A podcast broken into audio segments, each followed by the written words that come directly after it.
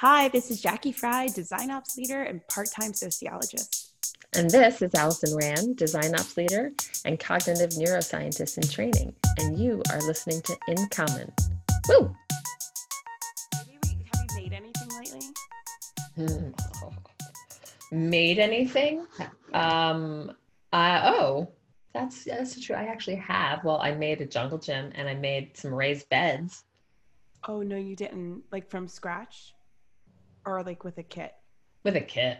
I make shit from scratch. Oh, no, no. I saw the raised beds on the on the grams. Yeah, yeah. I made the raised beds and I made the jungle gyms, but nothing from scratch. What about you? Definitely gardening these days. Yes. Lots of gardening. And uh, do you guys have snakes in Brooklyn? like like reptiles or humans?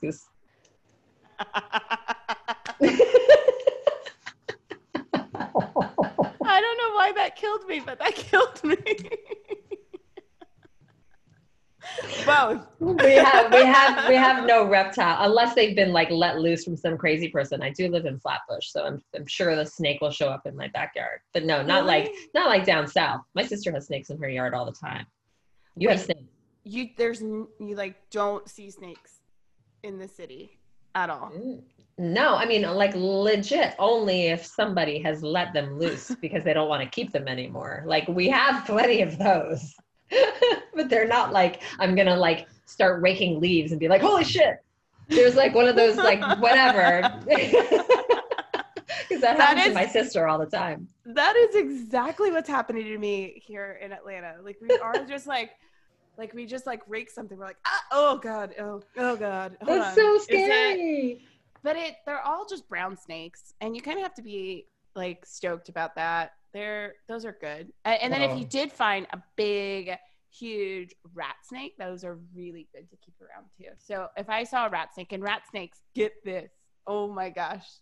One time my mother-in-law um was like, What's that in the tree in her backyard? And a rat snake had like used the branches of her oak tree in the backyard to like um, get rid of its skin, you know, shed its skin. And it was like literally like so many feet long. And it was just like dead I'm- skin of a I'm like looking up rat snakes right now and I'm They're just huge. They're like king snakes. They, Oh. they're, they're top of the snakes and they kill the poisonous snakes here in Georgia. They kill the copperheads, which is good. So Oh, the can't- copperheads. That's what my sister always like runs Oh. into. Hell no. Don't mess with them copperheads. They're bad. They get you. I And they have Like- diamonds on their back. And then like a viper has like anyways, been gardening a lot and snakes. Lots so this snakes. is like my biggest issue is because I'm a born and raised city person. Um, lived in North Carolina for a brief, brief stint and Puerto Rico. But like really, uh, in nature, I love it in theory. but you're like snakes? Freaks me out. I remember hiking in Palm Springs, quote unquote, hiking in Palm Springs. That's how I roll. that's, that about, that's about as nature I as I'm gonna get. I did reflect on that. I mean, that is in the middle of the desert. It's very natural. But and there were freaking rattlesnakes, yo. Yeah. I was like, I'm out. I am so out. Why did I even do this? yeah, you don't get off of trails in the desert. That is for sure. Mm. So, gardening is good for the for the soul. What are you growing? Um, food, Us too. Ve- vegetables, uh, herbs, herbs. We're trying to we're trying to become self sufficient. We are. Our goal is to make a ratatouille, a ratatouille, a, rat, a ratatouille by um by uh like August. So we got tomatoes and eggplants and onions. And, That is, I love that. You have a themed garden. yeah. We want and You we have a have squash. We uh, we did a we didn't do a raised flower bed. I did see your gram, and you had a raised flower bed. We well, that's it just on the because if we put anything in the ground here, it would kill us if we ate it. interesting. Truth. You can't put anything into the ground in like New York, Brooklyn dirt. There's lead. There's probably a car buried underneath my lawn. I have seen cars buried in backyards and like people discovering that when they've excavated. So you have to have raised beds. This is fascinating. I'm so glad that we're friends. I would never have known that people just buried cars. You know what they buried? you know what we found in our backyard? Bricks. People bury bricks. Why do people bury bricks? It's easier than I don't know, getting rid of them the normal way. The a dumpster? We're getting dumpstered. Anyways. The other thing I think is important to talk about is that um, I've been spending a lot of um, time and money on more gold. I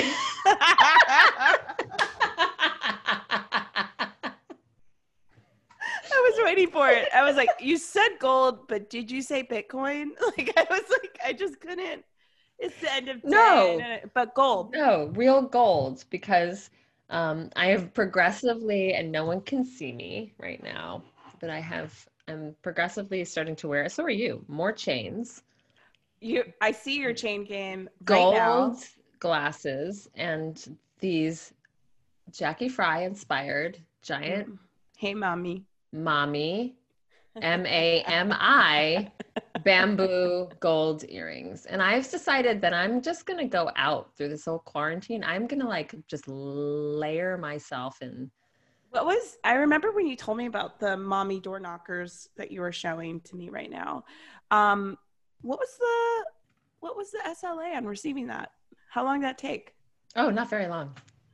See, that's what's bothering me right now. Like I'll put an order, I'm just like, I have no idea how long it's gonna take. But door knockers, But when they show up, two week two weeks.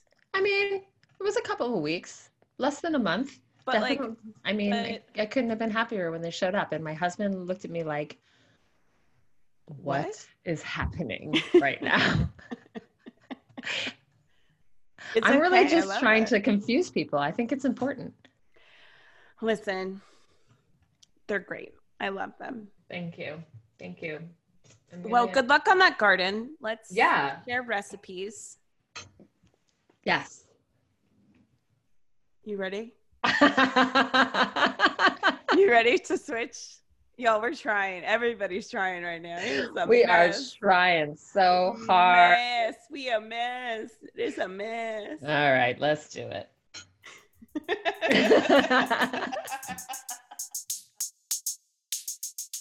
so, Allison, design thinking and human centered design, is it like every, like outside of operations and sort of, you know, my favorite trackers and budgets and plans and Mm. all of that? It's like how, like design thinking and human centered design, is that life for you? Is that life? Is that Is life? it life for me? Yeah. L Y F E. Is that life? or like F Y R E. Yeah. Um, is it life for me? You believe in it? No. You believe the hype? Of course, I believe in it, but it is not life for me. I definitely believe the hype. I definitely believe the hype. I definitely believe the value of it. I think I'm questioning a lot of that this now with all of our new conversations that we've been having in this state that we're in that's much more broad and much more about a society centered lens. But I do believe that human centered operations is human centered design in, turned inward for an organization is incredibly valuable. And I think that's how we, you and I specifically, approach our work with that lens, really, and like thinking about um, how we're designing this experience based on our audience. And that's really different depending on the organization. Right. For me, sometimes that's designers. Um, say for like our onboarding program, we're going to design that for the designer's experience who's entering into like uh, a cross-functional team and what do they need to know and like what emotions would they have and like what's their service blueprint and their journey, right? But also, I mean, I think sometimes about how we take design thinking or human-centered design into the cross-functional team the practice in and of itself and my customer suddenly switched to not design but like it could be product it could be engineering it could be a ha- it, it or god forbid the actual customer Right. God forbid. but like it's it's a very interesting I, I mean for sure the process changed my thoughts in life for and how i approach solutioning but it also like having been being that it is like almost life for me all every day being that i'm a senior director of design operations i have like solidly and we talked about this just a second ago like i think that often it's yes a skill thing yes an artifact yes like a, a practice of like super like cross-functional and empathetic like like work that happens but it truly like it, it can happen in a cross-functional domain but if the business is not aligned operationally to allow work like that to happen Mhm. there's some challenges so i come back to Oh, better yes. design being and we talk about like transformations i think it's an operational transformation that's happening thoughts An organizational operational transformation. Mhm. well you know or, mhm. uh-huh Absolutely. And that don't think- requires a ton of like of that organizational psychology and mercy yes Mhm. Yes. And and i don't think enough people spend enough time there i think they think oh here's a toolkit here's a playbook but like have you done that other work what you know the organizational the operational the like you know that that the incredibly important but almost invisible work that has to happen in order for something like human centered design design thinking to take root it as a sort of solution mechanism. But i want to say that you are so freaking experienced in this. Tell me the juicy gossip of how this actually works at a company dying to know. No names just dying to know how this works. Well, what have you seen? as a consultant how this actually works as a consultant um i mean the interesting thing that I have seen as a pattern for many many years and i worked in consulting for most of my career is that we as designers take for granted that people think the way we do. And i think that that is really our Achilles heel. That is our biggest flaw, our greatest flaw as a design community is like is thinking that this is the the duh kind of thing that people will just naturally get. And so No. often, no, And and, they don't. not. And and No, it's it's not a duh but It's it not a like duh. it definitely feels like a duh.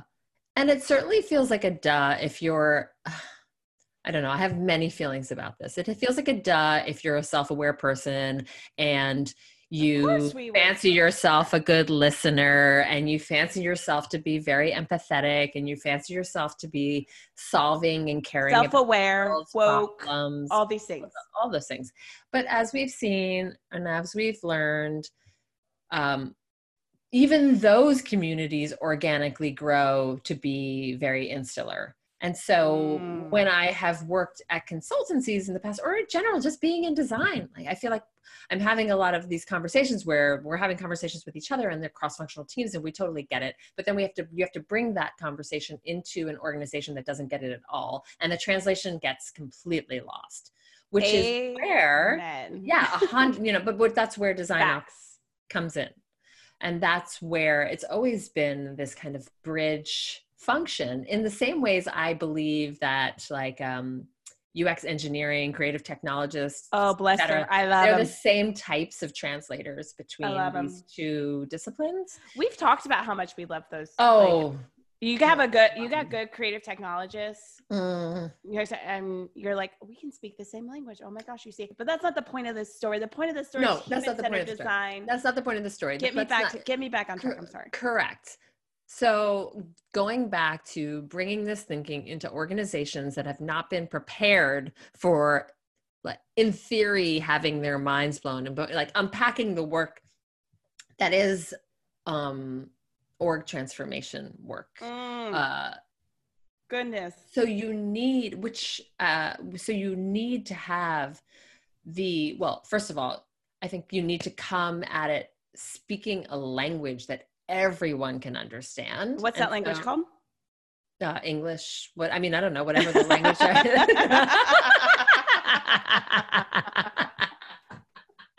maybe that's not that's not I, got, I was just like immediately like give me that answer. What is the answer? Is it oh it's english? Oh. That, has- that has I not been working for me over the years. I feel like it's basic English.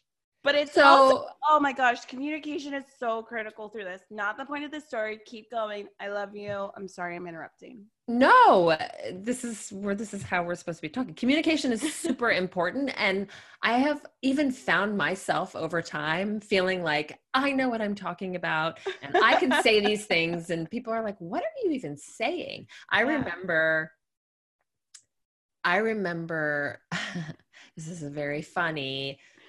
I Um, can't wait. John Maeda story where I had been working with him for a really long time. And he was like, the things that come out of your mouth make complete sense to me. And as soon as you write them down, I don't even know who that person is anymore. And, and it took a really long time for me to, well, A, become a better writer, but also to recognize I had this epiphany moment. I remember it so well. I was at an airport about to get on a plane to France to go meet him and my team.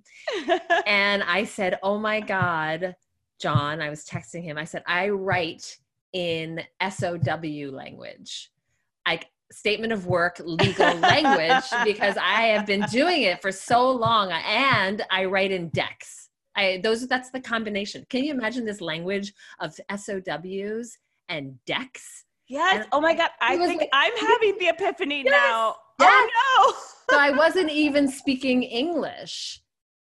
And as soon as I recognized that, it was like, what a joy. I don't have to be that person anymore. And no wonder it's there's such there's this barrier to entry for all these other people. Because I remember a client saying to me, you know, you oftentimes you all come into a room and you make everybody feel dumb. Oh. Yeah. And I think it was like this like That's the holier than thou language. That's the Yeah. upcharge. Yeah, exactly. Exactly. You didn't know how much I cost per hour? Oh my gosh. You're, and I do think that, okay. This is like eight different lessons in one. One I know, I know. I is know, like sorry. organizational transformation and getting something like human centered design into a business that isn't there today. And like I I can appreciate like Safe Agile has recently like their latest like version of it has shown like has brought in language for and given a different I think perspective of the role of design versus like I feel like we're all talking about the three-legged stool, and the three-legged stool for Safe Agile was a much different, like it's a different it stool. was just two different. We were like, oh, what, like we were talking we were completely talking past about- each other. Yeah, yeah. Mhm. And I'm like, I love y'all. Like I, I, and like both of them can work together. And I think the latest version of Safe Agile has done an F, has made an effort of like connecting and translating, like a, a framework that would translate the two groups. There's more to be like, and, and in perfect worlds, like safe agile and design thinking like at the end of the day they want to get stuff done um i think that you know i think safe is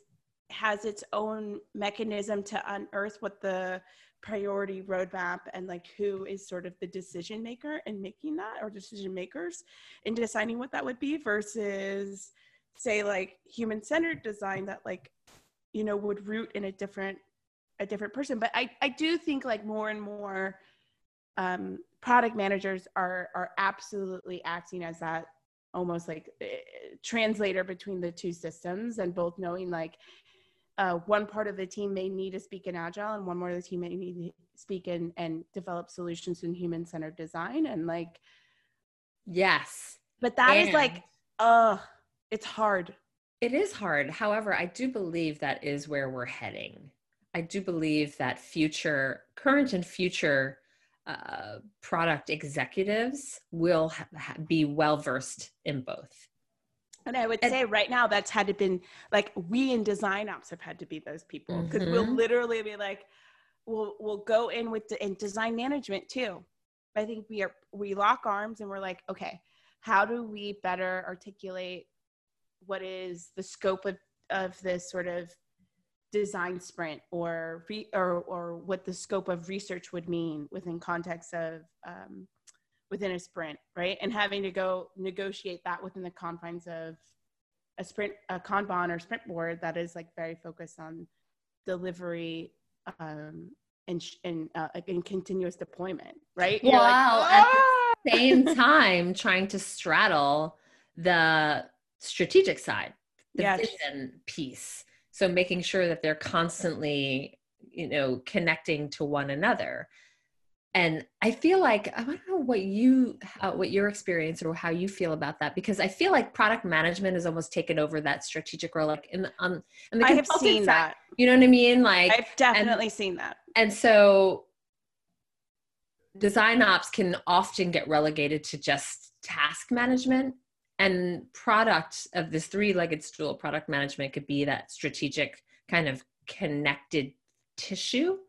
Hmm but i also think design operations plays a pretty f- critical function but there is a lot of um uh redundancies i think well, they are, and I There think could be. not every organization has like a product manager, a project manager, and then design ops. Like some Right. only have one of the three, some have all three, and some That's true. have, you know, two of the three. And it could be, you know, product management, design ops, which I've heard of other tech companies definitely having that as their makeup, or uh, no design ops and project management, and they have to actually you know the conversations we're having here is super relevant and they could relate to it because they have design managers design um, designers and researchers all coming in saying like we need more design sprints or we need more we need more time we need more studies we need you know and i think that's so hard to balance in the world of continuous deployment.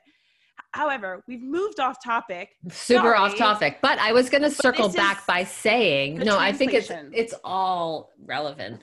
Circle back by saying there is also this what i believe to be a somewhat terrible movement towards ops everything. So like there was DevOps, and then there was design ops, and now there's product ops, and then there's content ops, and then there's research ops, and then it's like so all of a sudden like everything is being operationalized. That's like a Twitter. That was, I think you and I were talking about this when we were first starting. It's like a that was like a tweet. Like, what do we add ops to? And I was like, house ops. But uh, right like, house ops. house ops. But I My mean, husband every- loved that, by the way. He's like, just make that. I was like, this Jackie always coming up with the good stuff. but I do think. I mean, at the end of the day. Let's like, I love that statement. You and I were like, at the end of the day, here we go. Let's pull out the thread of yes, the giant hairball, Jackie. oh, wait, mm, mm. uh, but let's like, okay, if we pull at that thread, Mhm. if there's all these groups that need operations and no one team that's set up to deliver on It's not just operations; it's scale. Your favorite word, but and you know what you know what scale means to me is people mm, scale means people and It i think that is some of the challenge understanding across multiple groups ingestion.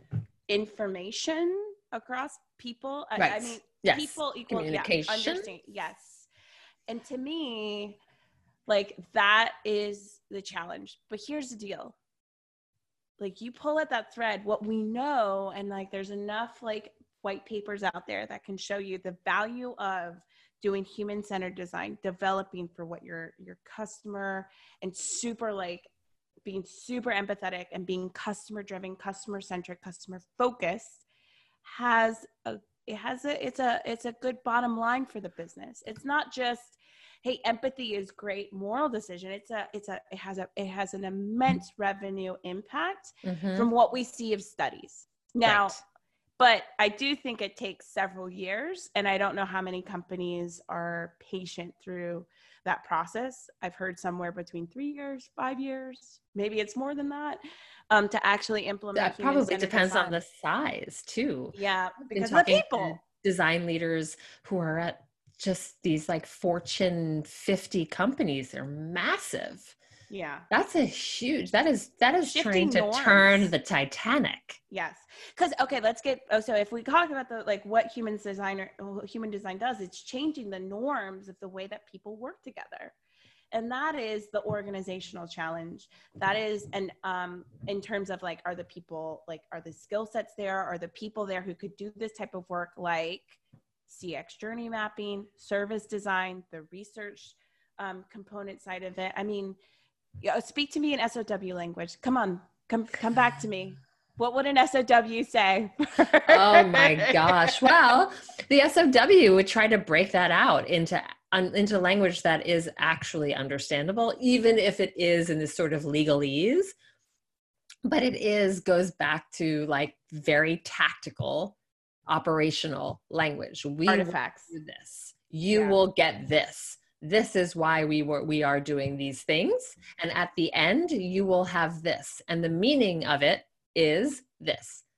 And so on and so forth. But trying to communicate and you never communicate this in an sow really is that it's not it's not one step. It's not one phase. This is a multi-phased approach where you see companies like mckinsey have started to become pretty successful at this because they're already in these giant organizations and they've absorbed design companies. And so they have a design um, arm a design Mhm. practice that they could plug in and say like we are going to figure out through in partnership with our traditional change management processes and we believe in design processes and bring them into the system.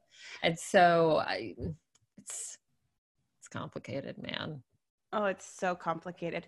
But I mean, that's why that's why you're like secretly cheating and doing work oh, at night. I was like, what are you talking about? Oh, yeah. The secret. Like, I have to go to the No. Let me yeah. answer this email. I yeah, got it. yeah yeah Thank yeah you. yeah yeah you're You outed me.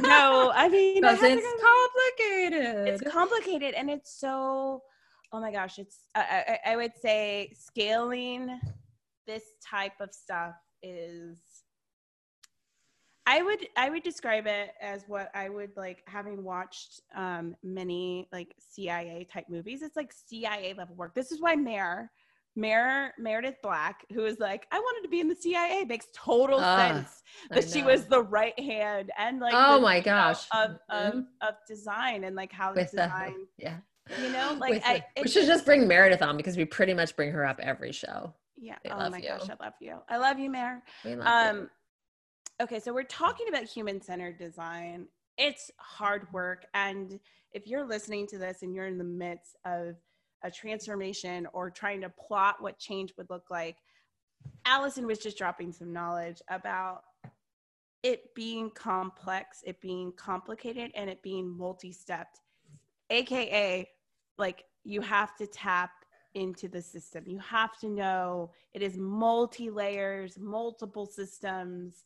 It, it and guess what? It impacts people and that's what you're plotting if you're doing this work. We have so much more to talk about this topic. Hopefully you could follow us today but we were really speaking from the heart. We were. And in from our fact i would say we were orbiting the giant hairball is that a resource i hear?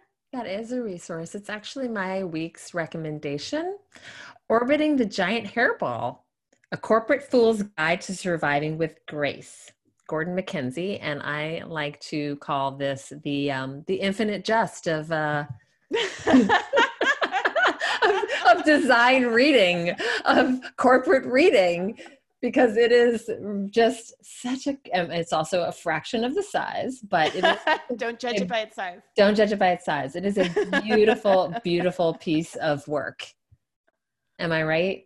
you're so right you know my my We've just we um, just pulled one. We just started to pull one thread of that hairball. we pulled we pulled a thread and we've actually probably pulled at three or four and then they Yeah. got stuck yeah. but let's pull at more of those threads in more episodes of in common because this is not and, and you know we're design ops practitioners but we're right by the side of design leaders who are being asked to do this we are being asked to lead these transformations and likely if you're listening to this you are too so uh good luck godspeed at this time here in remote work from homeland doing this type of work Doing the Um, Lord's work as doing the Farley. Lord's work. We'll, we'll cheers you on our way out. Cheers.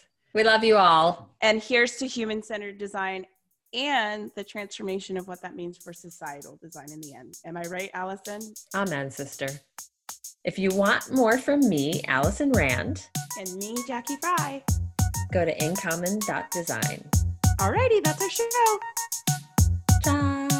Talk soon. Bye. Bye.